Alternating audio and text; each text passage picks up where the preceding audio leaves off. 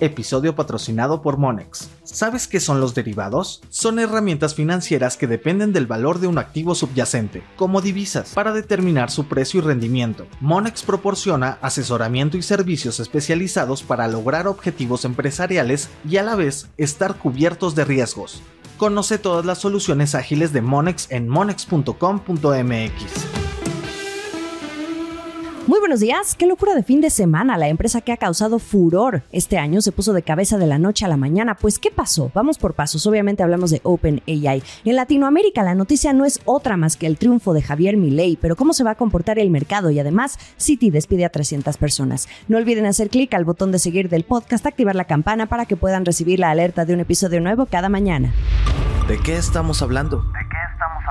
Pelea entre cofundadores. No cabe duda que uno nunca sabe el clima que pueda existir hasta en la empresa más prominente del año. Me refiero a OpenAI la serie de eventos que se fueron desenvolviendo rápidamente a partir del viernes con la sorpresiva salida de Sam Altman, su cofundador y CEO, y que conmocionó a toda la industria. Estamos hablando de la compañía desarrolladora de los chatbots ChatGPT y DAL-E, la que todos quieren imitar, incluyendo gigantes como Alphabet o Meta. Existe desde 2015, pero este año se ha llevado todos los reflectores por su avance y servicios en materia de inteligencia artificial, hoy ya tan cotizados que según cálculos de Bloomberg va que vuela para generar unos mil millones de dólares en ingresos anuales. Pero ¿qué pasó? Todo empieza con el Consejo de Administración anunciando la salida de Altman bajo el argumento de que no fue del todo sincero en sus comunicaciones con el resto de los integrantes de la Junta, lo que obstaculizaba la capacidad de todos de ejercer sus responsabilidades.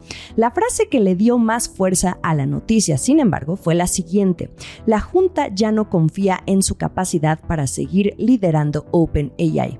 Ahí no terminó todo porque apenas circuló esta noticia vino un segundo anuncio cuando Greg Brockman, también cofundador de OpenAI y que era presidente del consejo, dijo vía su cuenta de ex antes Twitter que también renunciaba.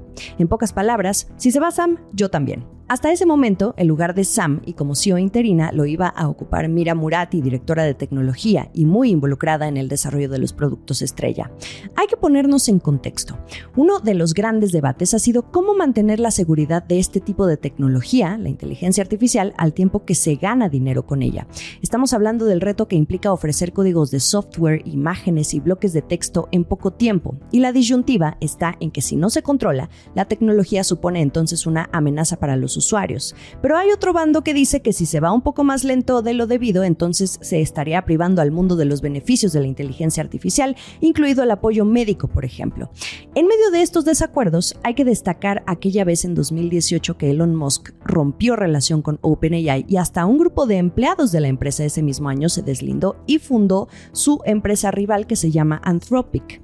Volviendo a lo que ocurrió el fin de semana, en estos días Bloomberg ha estado reportando lo que pasaba al interior y según la información que obtuvo, Sam Altman se llegó a enfrentar con los miembros del consejo sobre esto, especialmente con Ilya Sotskiver, también cofundadora y científica en jefe de la empresa. Y pareciera que también hay otra disputa, la búsqueda de miles de millones de dólares, hasta de fondos soberanos de Medio Oriente, para crear una nueva empresa, pero de chips de inteligencia artificial que le haga competencia a nada más y nada menos que Nvidia. Hasta sonó el nombre de Masayoshi Son, el mandamás de SoftBank, que en el pasado sabemos ha ayudado a otros personajes con empresas lucidoras a impulsar sus negocios como Adam Newman de WeWork. A él también se habría acercado Sam Altman para crear otra empresa, pero de fabricación de hardware. Entonces, lo que habría pasado es que la Junta se molestó por todos estos movimientos acelerados de Altman y que no tuvieran una estructura similar a la de OpenAI en términos de gobernanza. Ahora, la Junta de la empresa está conformada únicamente por Sam Altman, Greg Brockman, tres miembros externos e Ilya Sotskiver, quien despidió a Altman por un Google Meet y le hizo saber lo que venía. Las formas tampoco ayudaron, se le cortaron inmediatamente los accesos al correo y a los dispositivos de la empresa.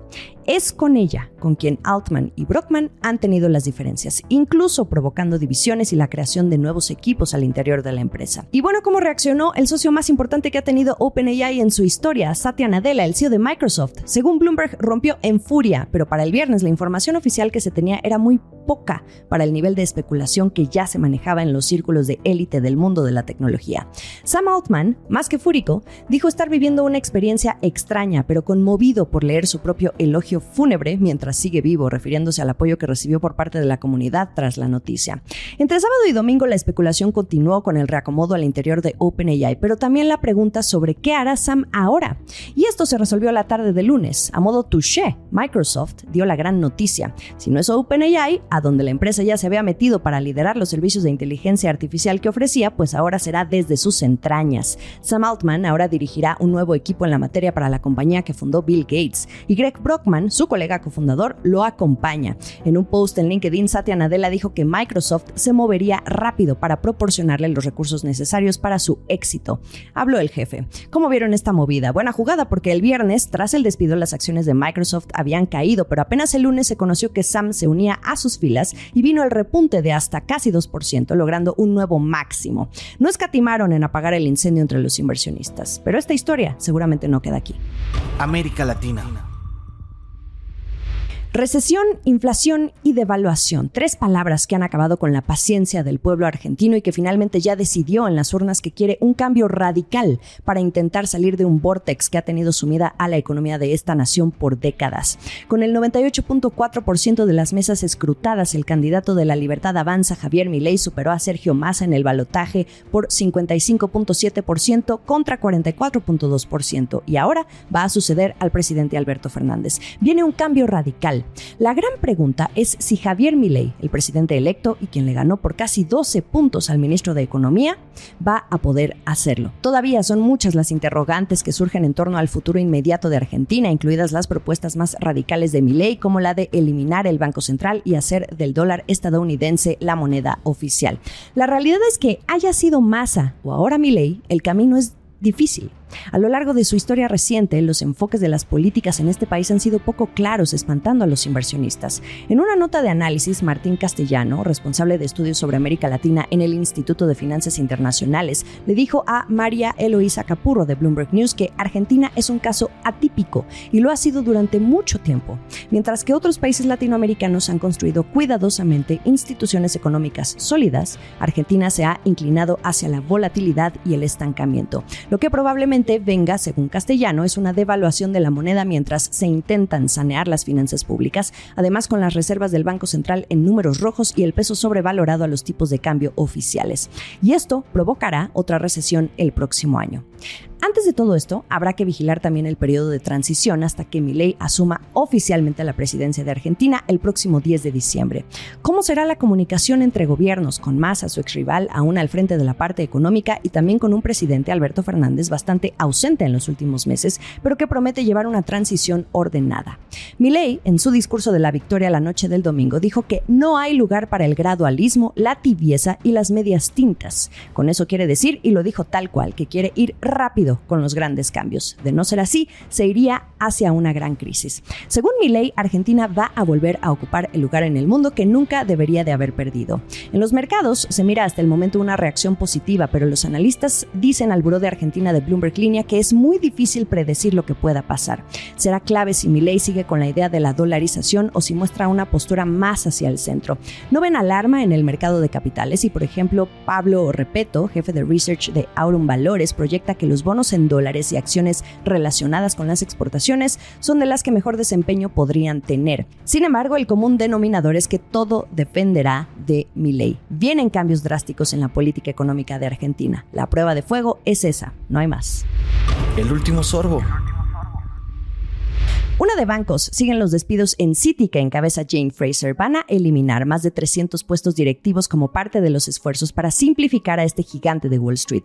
Los recortes afectan a empleados ubicados dos niveles por debajo del equipo de trabajadores de ese nivel. Recordemos que los recortes de empleo, que según el banco podrían continuar en todo el mundo hasta 2024, son parte de esta estrategia para eliminar los niveles de gestión y deshacerse de las estructuras de codirección para acelerar la toma de decisiones en todo el banco. Sin embargo, la empresa no ha indicado cuántos empleados podrían ser despedidos.